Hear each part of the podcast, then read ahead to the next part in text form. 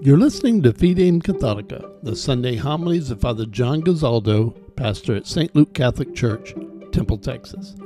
Today's homily is from Sunday, October 15th, 2023, the 28th Sunday in Ordinary Time, titled Burning and Flooding Houses.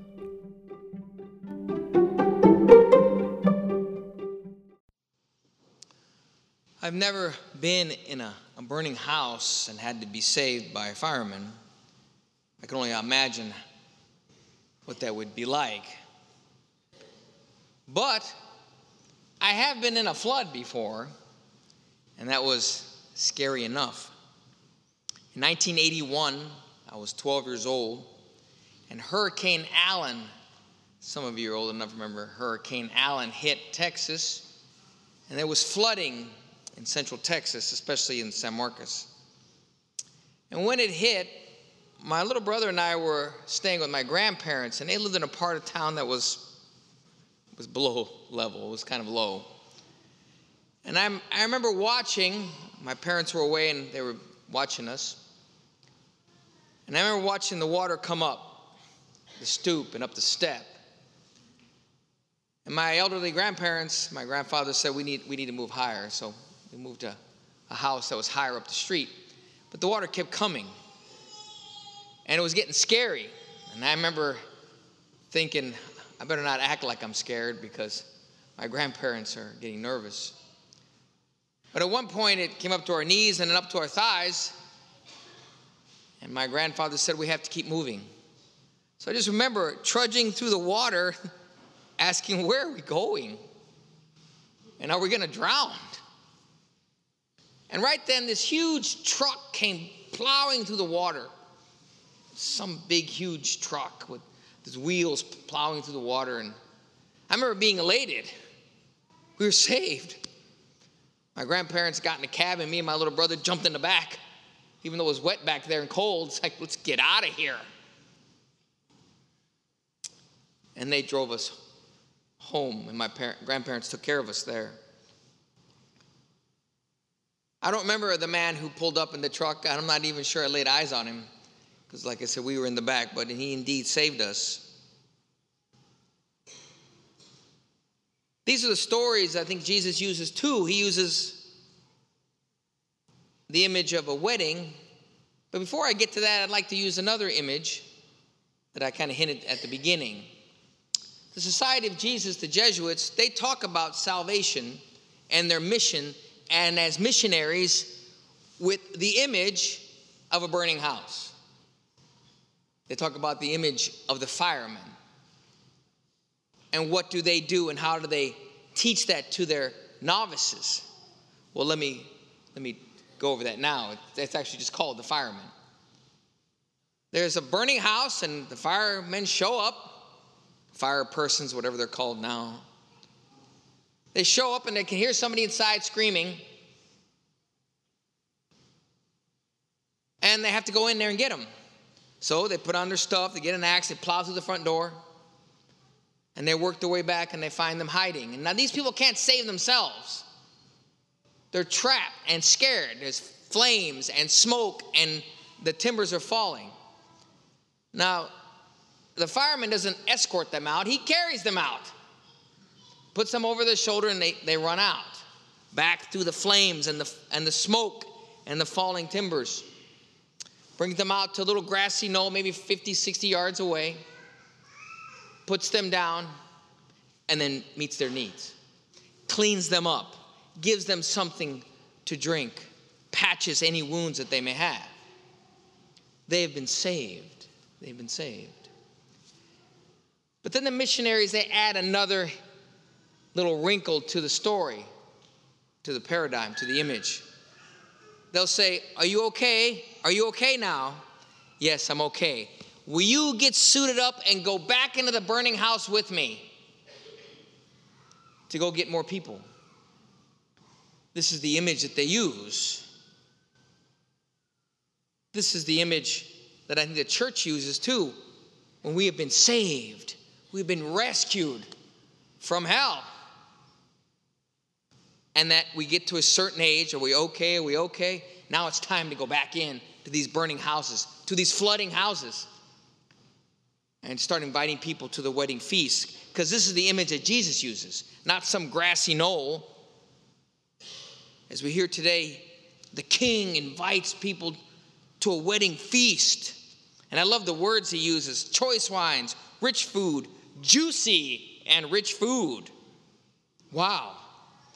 And there's all kinds of images there heaven and the Mass. But as we read through the parable, we find out that someone gets rejected, someone gets tossed out. When he shows up without a wedding garment, and the master, the king, the father, when he sees this person not appropriately dressed, he doesn't say, you know, come as you are. All are welcome. Open minds, open hearts, open arms. No. No, he doesn't. So, what does this mean? Does it mean he showed up with t shirts and shorts and chanclas? I don't think so. I think it means something else. But we'll get to that later. I'll get to that later. We all have been to weddings. We all have been to weddings. I've been to many. I enjoy weddings. But there's a, a tradition now, something that's starting to happen at weddings where people get invited to the sacrifice, to the sacrament of marriage. But they tell the couple, you know what? We'll come to the reception. That's enough. They'll come to the reception for the food, the alcohol, the dancing, the camaraderie. And sometimes they come and make fools of themselves. I've seen it. And one time, I remember a, a man showed up to the reception and he was dressed like a Slav. And he was a friend of the, the groom, I guess. But the father walked up to that man and said, You have to leave. You have to leave. That's what a man does. But it also kind of revealed that this man's life was a bit of a mess. A bit of a mess. And I would, I would compare people who are living in sin to living in burning houses. Who are living in sin, who are living in houses that they're about to drown in. But I don't think when a fireman goes into a house, a burning house, that anybody ever says, No, you know, I think I'm just gonna stay. Just wanna get me out of here. But if we are living immersed in some kind of sin, we can get used to it. We can start to embrace it, even as at our identity. And we can start to love the mess of our lives. And we'll see God's precepts and demands of a disciple to be unjust and infringing on our freedom. We'll see the church and her missionaries as being judgmental. Instead of there to save you, to pull you out of that burning house that flooded, drowning house. And we know people whose lives are drowning in alcohol. We know people who are drowning in pornography, dysfunctional marriages. Sometimes people are drowning in debt and it doesn't seem to bother them.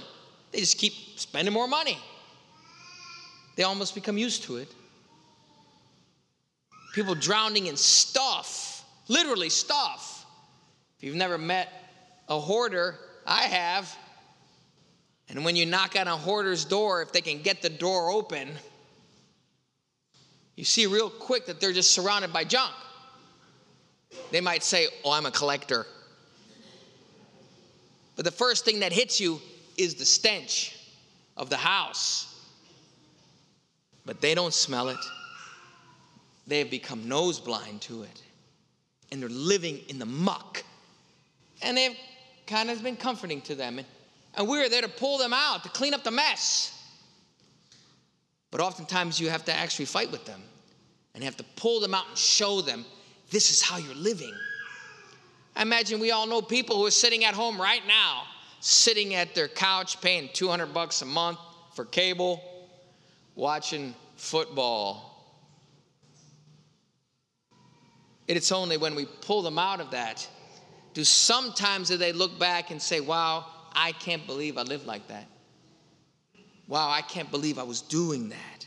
Living in a house, a life on fire, drowning in this. Because that man who showed up without a wedding garment, the wedding garment is mentioned in Revelation and in Isaiah, and it is Christ who robes us in works of righteousness. That a robe, a wedding garment, is, stands for our baptism, but also our righteous deeds. And that some people show up or think you're going to show up at Judgment Day and think, oh, well, I'm a part of the family. Surely they'll let me in. But as we see here, it doesn't work like that.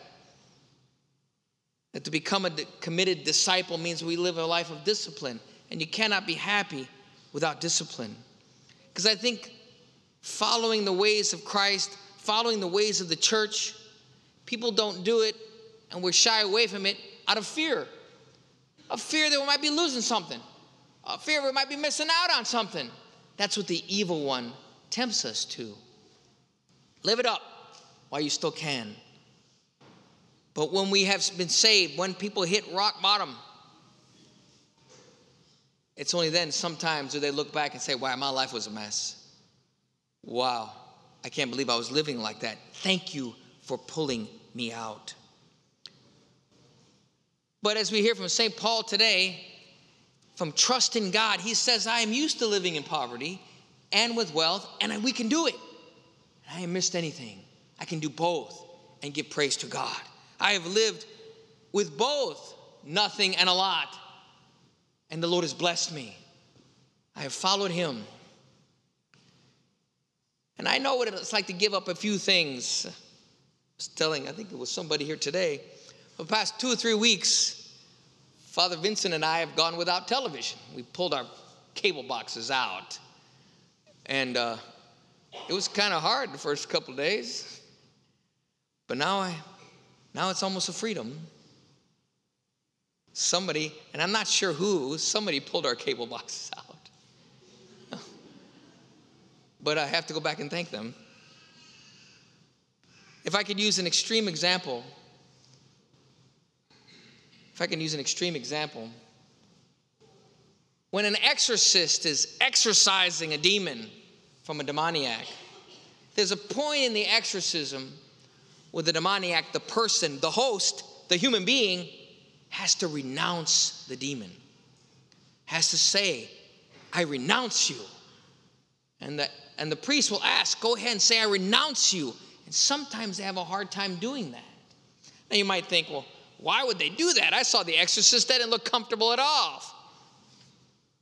Well, no, the demons offer power, strength, influence, special knowledge and that can become addictive. Also, know that power and hate are absolutely addictive. All you have to do is watch any video of Hitler giving a speech, and you see that he is drunk with power and hate, and that can become an addiction. And it takes someone else to come in and pull and pull and pray. Say, Come on out with me. Let me save you and clean you up. We have been immersed in the waters of baptism, and we are called to this wedding banquet. But I would say to all of you here to be on the lookout for people who are who may be lost in sin, lost in falsehood, lost in addiction. Pray for them, do whatever you can to pull them out, invite them to the wedding feast because we have been invited we have been cleaned, we have been renewed, we've been washed, and then head back out, head back into those burning houses and flooding houses to search for more.